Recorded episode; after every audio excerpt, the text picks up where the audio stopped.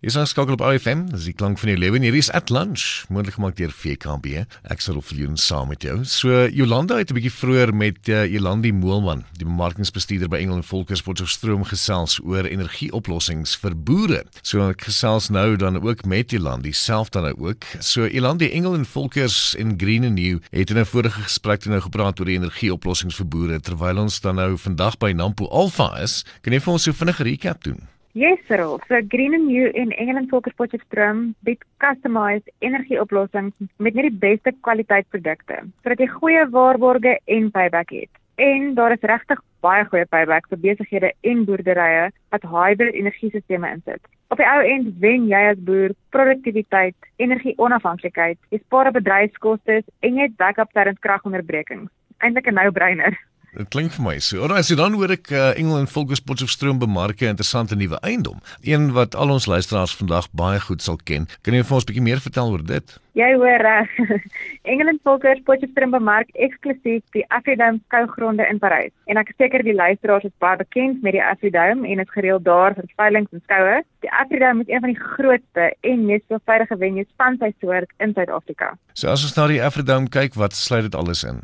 Die Afridome bestaan uit 291 hektaar wat 'n 260 hektaar plaas insluit. Jy moet regtig self die Afridome ervaar. As jy nog nie daar was nie, kontak England Volkers Potchefstroom. Dit is 'n massiewe 25000 vierkante meter is onder dak. Daar is 'n beskermde skou arena wat 3000 mense akkommodeer, veilingfasiliteite, 'n trouvenue en kapel, gastekamers, konferensiefasiliteite, 454 perdestalle restaurante en nog meer. En as jy nie die afgelope tyd by die Afridome was nie, daar is 'n splinternuwe veilinggebou ook. Okay, great. So sê vir my dan die waarvoor word die Afridome gebruik? Die Afridome is die amptelike skou en veilingsvenue vir al die groot name onder perde en beesrasse. Juist daarom bied Engeland Volkers 'n goeie geleentheid vir teelers en verenigings om eienaarskap te neem van die Afridome en saam te span om hierdie unieke venue te koop. En bonus, Afridome het nou backup krag gekry met 'n generator en solarkrag. As jy meer info wil hê oor die koopopsies, kan jy vir England Volkers kontak.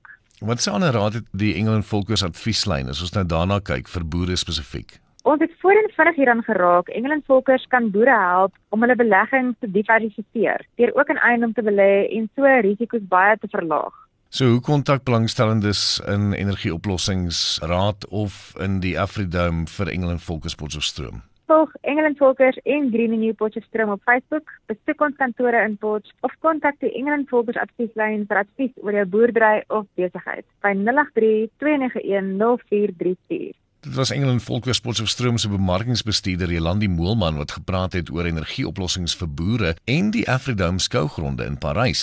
Lees meer onder nuus by ofm.co.za. Jy sal sal op die klank van jou lewe en uh, welkom ook op Atlantis, moontlik gemaak deur VKB.